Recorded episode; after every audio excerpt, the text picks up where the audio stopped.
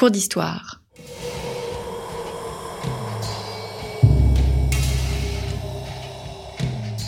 Une émission de la rédaction de Storia Voce.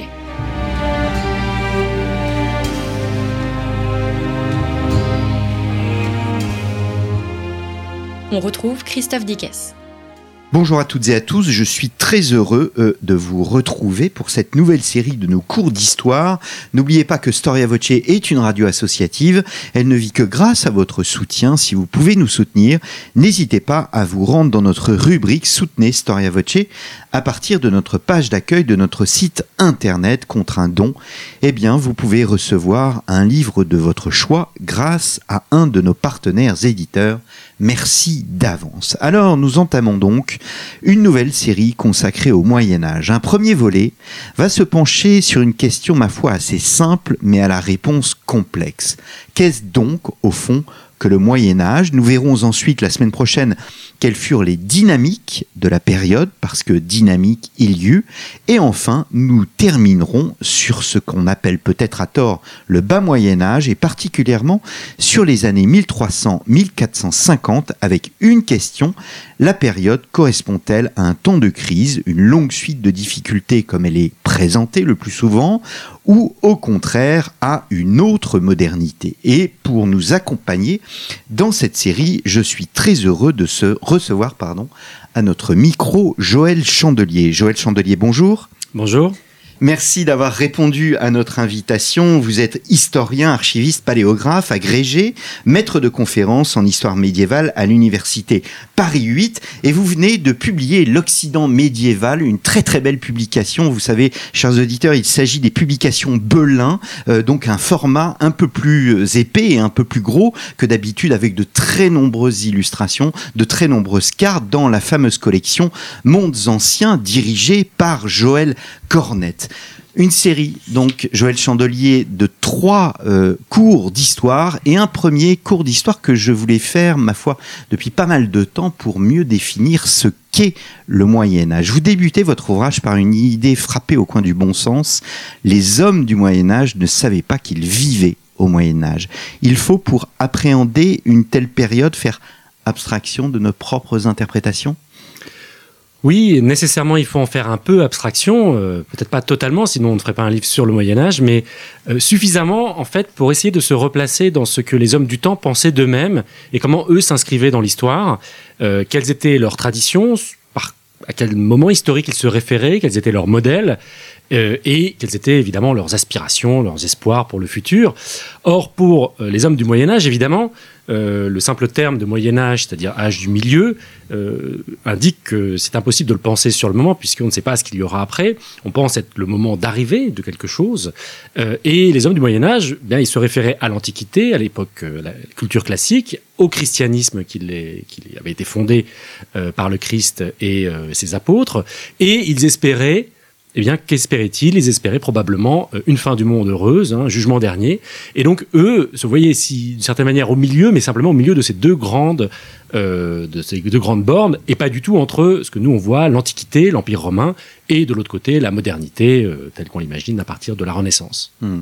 Il y a une très belle expression d'Emmanuel de Varesquiel. Euh, il dit que l'historien est comme le mangeur d'artichauts. Je le cite, il effeuille une à une les couches d'imaginaire qui lui cachent son sujet pour atteindre le cœur de l'événement ou du personnage sur lequel il travaille. Le Moyen Âge est au cœur de bien des couches d'imaginaire. Oui, absolument. beaucoup de, personnes ont immédiatement une image du Moyen Âge. Si vous dites à n'importe qui, même quelqu'un qui n'est pas amateur d'histoire, euh, qu'est-ce que c'est que le Moyen Âge? Il pourra peut-être pas vous répondre, mais il pensera à des châteaux, euh, à euh, des chevaliers, à toutes sortes de choses qui sont dans l'imaginaire collectif le Moyen Âge. Alors c'est sûr qu'il faut, comme vous l'avez rappelé, s'écarter de ces visions extrêmement classiques et souvent trompeuses. En même temps, je pense qu'il est aussi du devoir de l'historien de se placer dans ces imaginaires et d'essayer de les comprendre, de voir comment ils se sont créés, parce que si évidemment ils reflètent beaucoup de la période à laquelle ils sont apparus, que ce soit le 19e siècle, le 20e siècle ou de nos jours, euh, ils sont toujours fondés sur quelque chose de réel du Moyen Âge. Et cette interaction entre la réalité et l'imaginaire est aussi intéressante pour l'historien. Hmm. Alors, ce qu'il y a d'intéressant dans cette collection Monde Ancien, dirigée par Joël Cornette, c'est aussi la fin du livre. La fin du livre est toujours consacrée au métier de l'historien et donc à l'historiographie. Et j'ai découvert, vous faites l'histoire en fait du terme Moyen Âge. Et on parle tout le temps de l'expression du Moyen Âge venant de Pétrarque. Or, euh, Pétrarque, on croit qu'il a une vision négative des choses, mais ce n'est pas du tout le cas. Alors oui, euh, Pétrarque, en réalité, euh, il, utilise bien effectivement l'expression Moyen Âge, période du milieu, mais c'est pas du tout pour dire ce que nous on entend par cela. pour lui, l'époque du Moyen Âge, c'est son temps à lui, situé entre le passé et le futur. Et euh, il dit, à cette époque qui est la mienne, confluent toutes les infamies, euh, toutes les choses horribles, et donc ce temps du milieu qui est le mien est un temps euh, terrible. Et donc c'est pas du tout une critique du Moyen Âge pris comme une longue période entre l'Antiquité, rêvée évidemment par les, humanistes dont Pétrarque fait partie, et la modernité qui fait revivre hein, par la Renaissance cette période. Pour Pétrarque, c'est vraiment une critique de son temps. Euh, et euh, au contraire, il voit euh, parfois d'un bon œil des personnages que nous nous considérons comme étant des purs médiévaux, c'est-à-dire des gens qui ont vécu entre le 5e et donc le 14e siècle, l'âge de Pétrarque. Donc au départ, cette idée que Pétrarque met en avant n'est pas du tout celle d'un Moyen Âge, c'est par la suite hein, que se constitue ce, ce modèle d'une période de 1000 ans plus ou moins appréciée. C'est Voltaire qui dévie en quelque sorte le terme, ou en tous les cas le déprécie alors oui, Voltaire, euh, mais de manière générale, les philosophes des Lumières, euh, en France comme en Angleterre, euh, commencent à critiquer cette période qui va donc de la fin de l'Antiquité, mais principalement, on place le début du Moyen Âge à cette époque à la conversion de Constantin, donc la conversion euh, au christianisme de l'Empire, donc plutôt que ce que nous, pensons, hein, autour de 300 et non pas autour de, 500. Et euh, les euh, philosophes des Lumières, évidemment, considèrent que une des causes du déclin qu'ils voient dans le Moyen Âge, c'est l'Église. et pour eux, critiquer le Moyen Âge, c'est critiquer l'Église. Évidemment, le Moyen Âge les intéresse pas directement, mais ce qui les intéresse, c'est de montrer à quel point l'Église a été une force de régression au cours du temps et que désormais, hein, au XVIIIe siècle, avec la philosophie des Lumières, euh, on peut se libérer de cette oppression. Mhm. Alors, on va revenir hein, sur la temporalité. Je reste sur l'histoire du terme. Euh, au 19e siècle, c'est vrai qu'on a une vision euh, très négative du 19e siècle, et de fait, le 19e siècle a, euh, a, a, une vision très idéologique des choses. On pense à Michelet, le Moyen-Âge, ces donjons obscurs, l'Église elle-même obscurantiste. Or, vous montrez dans votre livre que le Moyen-Âge aussi, il y a un regain d'intérêt tout au long du 19e siècle pour le Moyen Âge, non seulement dans la perception que l'on peut en avoir, mais aussi dans les milieux universitaires. Oui, tout à fait. Euh, les deux s'alimentant d'ailleurs euh, totalement. Hein. Vous avez d'un côté un intérêt, disons, euh, très général dans la société pour le Moyen Âge. Hein, c'est le mouvement néo-gothique dans l'architecture, par exemple. On a beaucoup parlé de Viollet-le-Duc hein, et de ses travaux, notamment à Notre-Dame, mais ailleurs. Donc dans l'architecture, dans la culture, dans la littérature. Ivanhoe de Walter Scott et de nombreux autres ouvrages, Victor Hugo également. Donc vous avez une présence du Moyen Âge dans la culture extrêmement vaste qu'on a relié au monde romantique, hein, euh, une sorte de réaction justement euh, à la Révolution française et, euh, aux, philosophes des Lumières qui ont voulu rompre avec une tradition qu'on essaye de retrouver, mais évidemment qu'on reconstruit de manière un peu mythifiée. Donc ça c'est une chose. Il y a un aspect politique, hein, c'est l'époque, le 19e siècle, de l'affirmation, disons, des nations, en tout cas des États-nations, et on cherche dans un passé, là aussi plus ou moins réel, euh, euh, des origines, et donc on va chercher du côté des Francs, du côté des euh, peuples germaniques, et donc bah, des débuts du Moyen Âge. Enfin, cette toutes ces, tous ces intérêts euh, confluent vers le monde savant et on voit se créer des institutions extrêmement sérieuses euh, et qui ont pour objectif de faire de l'histoire une science, mais qui s'intéressent particulièrement au Moyen Âge. Alors évidemment, en France, on pense à l'école des Chartes, hein, fondée euh, au début du, du 19e siècle. En Allemagne, les Monumenta Germaniae Historica, qui sont un, un, centre de recherche sur les sources de l'histoire germanique médiévale. Et donc vous avez des, des courants d'intérêt scientifique qui font que le Moyen Âge euh, au XIXe siècle est peut-être une, si ce n'est là, plus dynamique hein, des périodes euh, pour l'étude avec probablement l'Antiquité. Donc il y a tout, cet intérêt qui est assez multiple et qui vraiment s'alimente euh, entre d'un côté des intérêts littéraires, culturels, artistiques et des intérêts beaucoup plus savants, voire des intérêts politique. Mhm. Est-ce que le XXe siècle réinvente le Moyen Âge? On sait que euh, il y a l'école des annales, l'histoire économique, l'histoire sociale. Euh, juste avant cette émission, euh, nous évoquions le fait que même l'histoire économique était un peu remise en cause. aujourd'hui, comment voir le Moyen Âge aujourd'hui? Comment les, les, universitaires le considèrent-ils? Alors au XXe siècle, disons, et jusqu'à aujourd'hui, le Moyen Âge est une sorte de réalité institutionnelle. C'est-à-dire qu'il y a des chaires d'histoire du Moyen Âge, il y a euh, des sections organisées à l'université qui font que le Moyen Âge existe, quoi qu'on qu'on en fasse, euh, comme une réalité. Euh, disons administrative. du coup, qu'est-ce que font les historiens? Bah, Ils essayent de sortir de ce cadre et de l'interroger par toutes les manières possibles et imaginables, en remettant en cause la périodisation, en essayant de le voir sous un angle différent, en apportant des choses, des sciences sociales ou, autres. Mais d'une certaine manière, le Moyen Âge maintenant il existe, c'est-à-dire qu'il devient difficile, voire impossible, euh, de faire comme si euh, on pouvait recréer des nouvelles, euh, des nouvelles périodes, tout simplement parce que l'université, les universitaires, ne sont pas du tout déconnectés du monde extérieur. Or, dans la culture, dans le, la population de manière générale, le Moyen Âge existe comme une réalité, au moins comme un imaginaire.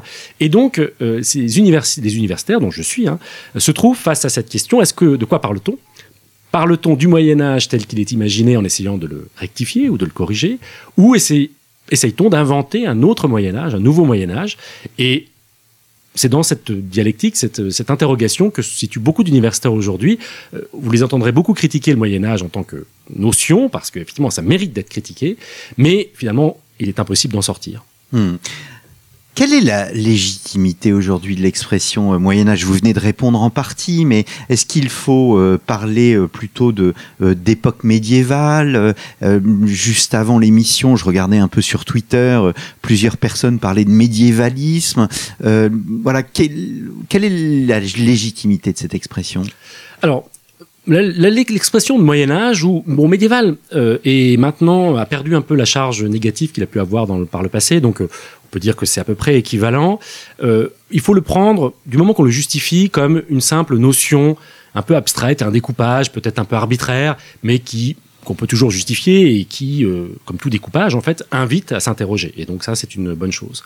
Euh, pour ce qui est du médiévalisme, justement, c'est un terme qui a été qui est apparu euh, par la suite euh, pour désigner les réinterprétations culturelles euh, plus larges, hein, qui ne limitent pas, enfin qui sont pas au sein de l'université et du travail, disons historique rigoureux du Moyen Âge. Donc ça va être tout ce qui s'intéresse la littérature, à la littérature médiévalisante, l'heroic fantasy par exemple, ou le la musique médiévale, la cuisine médiévale, comme les, vous avez dans les, les reconstitutions historiques. Et ça, euh, moi, j'ai une position euh, très ouverte sur ce genre de choses, qui est peut-être pas toujours le cas. Mais je trouve que c'est parfois très intéressant. Souvent, les gens qui font cela ont un intérêt euh, réel pour le Moyen Âge. Et donc, il ne s'agit pas de dire, il y a d'un côté le Moyen Âge sérieux des historiens qui travaillent bien et qui reconstituent les faits, et de l'autre, des interprétations délirantes pour le plaisir et qui n'ont pas de valeur même scientifique. Je pense qu'il y a un dialogue à nouer entre les deux, qui peut être extrêmement fructueux pour les uns comme pour les autres. Hmm. Alors j'en viens aux, limites chronologiques, en l'occurrence les limites chronologiques de votre ouvrage. Euh, elles peuvent surprendre. Vous commencez en 400 et vous terminez en 1450. Quand d'autres commencent euh, à, la à la chute de l'Empire romain euh, et se terminent au, à la découverte des Amériques. Alors oui, c'est vrai que le, le sujet que je voulais traiter, donc l'Occident médiéval, imposait de fixer des limites et j'avais le choix de garder les limites traditionnelles, donc celles que vous venez de rappeler, ou d'essayer de les adapter euh, en fonction de ma propre sensibilité malgré tout, mais aussi des apports de la recherche. Alors pourquoi j'ai choisi ces deux dates? Euh, 400, euh, déjà j'ai choisi des dates euh, un peu vagues, c'est-à-dire 400, on comprend bien qu'il n'y a pas un événement essentiel en 400, il s'agit de dire le début du, du 4e siècle approximativement, euh, parce que pour moi il y a deux événements très importants, plus importants que la chute de l'Empire romain en, 476, euh, qui sont la décision de Théodose de faire du christianisme la religion d'État, euh, qui en fait détruit euh, définitivement les cultes païens, hein, qui continuent à exister, qui vont continuer encore un peu à exister, mais qui n'auront plus le soutien de l'État, voire qui commenceront à être persécutés ce qui assurera leur, euh, disparition. Euh, et également, hein, 406, euh, les, la, percée par les Germains des défenses romaines en Gaule essentiellement, et la pénétration plus nombreuses qu'auparavant, parce qu'il y avait déjà auparavant des, des Germains dans le monde romain, mais ils ont l'installation durable des Germains. ça, c'est pas les deux, ces deux décisions, enfin, ces deux faits historiques ne forment pas une rupture brutale. Tout ne change pas du jour au lendemain, mais néanmoins, l'un comme l'autre, à mon sens, crée un nouveau monde, en tout cas pose les bases d'un nouveau monde, c'est-à-dire un monde où le christianisme est religion d'État, et ce sera le cas pendant tout le Moyen Âge pour tout l'espace qui m'intéresse, et euh, un espace où le pouvoir n'est plus exercé par un empereur unique euh, romain, euh, mais par des rois, par des souverains qui certes sont barbares, mais qui en fait sont totalement romanisés, en tout cas largement romanisés, euh, et qui s'appuient sur des structures romaines. Donc on a une invention, une sorte de fusion qui ne va pas se faire sans difficulté, hein, loin de là, euh, et qui crée en fait de nouvelles, nouvelles structures, un nouveau cadre politique, social et religieux et culturel. Euh, et donc ça me paraissait voilà plus pertinent. Et 1450 alors? Alors 1450, là c'est un choix qui est, qui est plus personnel et qui peut peut-être plus facilement être critiqué. En réalité, euh, je pense qu'il n'y a pas vraiment de, rupture brutale euh, à ce moment-là. Il y a une grande continuité entre le 15e et le 16e siècle. Euh, donc il s'agissait de se poser la question, j'avais trois choix. 450, pour moi, il y a plusieurs événements importants autour de cette date, fin de la guerre de Cent Ans, chute de Constantinople, même si elle se situe hors du monde de l'Occident médiéval, c'est un événement extrêmement important. et également deux autres événements, un plus anecdotique, la naissance de Léonard de Vinci, mais qui est un peu le symbole euh, d'une forme de nouvelle culture, et l'invention de l'imprimerie euh, par Gutenberg dans ces années. Euh, l'imprimerie à caractère mobile. Donc, voilà pourquoi j'ai pensé qu'il y avait une conjonction suffisante pour s'arrêter là. Évidemment, la découverte, en tout cas l'arrivée de Christophe Colomb en Amérique est très importante, la chute de Grenade la même année est tout aussi importante. On aurait pu aller jusqu'à la réforme de Luther, hein, le début du XVIe siècle. Là, j'ai préféré m'arrêter plus tôt euh, pour pouvoir justement s'attarder plus en détail sur le dernier siècle et demi du Moyen Âge et le traiter de manière un peu plus autonome que comme une sorte de longue histoire aboutissant à la réforme. Hmm. alors il y a des interprétations multiples, vous les donnez euh, d'une part euh, au commencement avec la notion d'antiquité tardive qui était chère à, Henri Irénée Marou, et puis de l'autre côté, hein, Le Goff, lui, allait jusqu'au jusqu'au 19e siècle. Je renvoie nos auditeurs à, votre ouvrage. Est-ce qu'il y a un seul Moyen Âge Parce que 1000 ans, tout de même, ça fait, euh, ça, fait beaucoup. Faut-il le découper en, deux parties, en trois parties euh, Vient d'être publié au Seuil un livre dirigé par euh, comment l'historien Mazel. Vous y avez participé puisqu'il s'agit d'un ouvrage collectif qui montre l'importance de la réforme grégorienne avant et après. vous, vous avez pris le parti d'essayer de considérer des articulations fondamentales sur la période oui, je, pense que donc déjà cette distinction traditionnelle en trois parties, au Moyen Âge jusqu'à l'an 1000, euh, ensuite le Moyen Âge central de 1000 jusqu'à 1300, puis le bas Moyen Âge, euh, elle a été abandonnée par la plupart des historiens comme non pertinente, ou en tout cas euh, elle, a probablement donné des, éléments de réflexion, mais qu'aujourd'hui elle est plus bloquante qu'autre chose. Alors la question que j'avais, c'est effectivement de, faire ce, qui avait, ce qui a été donc choisi par Florian Mazel dans, au Seuil, c'est-à-dire une rupture au niveau de la réforme grégorienne, c'est-à-dire autour du XIe siècle, euh, sans, en quoi je crois, il y a une rupture effectivement très importante sur laquelle je m'attarde assez longuement dans, le chapitre qui est au centre du livre, donc euh, preuve que cela me paraît pertinent. Mais je pensais que pour la lecture, puisque le Moyen Âge c'est 1000 ans, euh, on ne peut pas ne pas le découper. Mille ans, quelle que soit l'époque que vous prenez, ou peut-être des périodes de la préhistoire, et encore, je pense qu'on peut en douter, nécessairement, on va subdiviser cette période en sous-parties. Et donc, plutôt que de faire des grandes parties qui du coup peuvent paraître un petit peu, euh, disons, euh, un patchwork de choses qui n'ont pas toujours des choses à voir les unes avec les autres. J'ai préféré faire des périodes plus courtes de 100, 150, 200, voire 300 ans euh, au maximum, pour essayer de saisir, disons, une certaine cohérence dans chaque période et du coup de mettre en valeur des ruptures peut-être moins fortes hein, que celles qu'on met en avant traditionnellement, mais qui du coup euh, sont mieux mises en valeur que euh, qu'autrefois. Et par exemple, je donne juste un exemple, euh, je pense que le, le, 7e siècle est une rupture très importante qui marque ce que maintenant on considère comme la fin de l'Antiquité tardive et donc le début d'une sorte de Moyen Âge réel. Eh bien, je pense qu'il fallait insister là-dessus plutôt que de voir ce haut Moyen Âge comme une longue période allant de la chute de l'Empire romain jusqu'à l'an 1000. Il y a plusieurs renaissances au Moyen Âge? Alors, euh, ça, c'est une, vraie question parce que finalement, le Moyen-Âge, c'est une sorte de renaissance permanente. Hein. Euh, il y a la Renaissance, la Renaissance, celle avec un grand R, celle du 14e, 15e siècle en Italie qui produit ses effets dans toute l'Europe. Euh, et puis il y a la Renaissance carolingienne au 9e siècle, il y a la Renaissance du 12e siècle, où on va traduire les textes de sciences grecs et arabes. donc du coup, finalement, il n'y a guère de période au Moyen Âge sans Renaissance. Pourquoi? Parce que le Moyen Âge est héritier d'une culture antique qu'il récupère, euh, qu'il réinterprète en permanence. Et euh, il n'y a jamais vraiment de véritable rupture euh, avec le passé antique. Simplement, il y a des réinterprétations qui parfois s'en éloignent beaucoup. Alors, vous avez fait aussi le choix de vous intéresser à l'Occident médiéval à l'heure où, alors c'est la mode aujourd'hui, on fait des histoires mondiales, dans 10 ans il y aura, ou dans 20 ans il y aura une autre mode.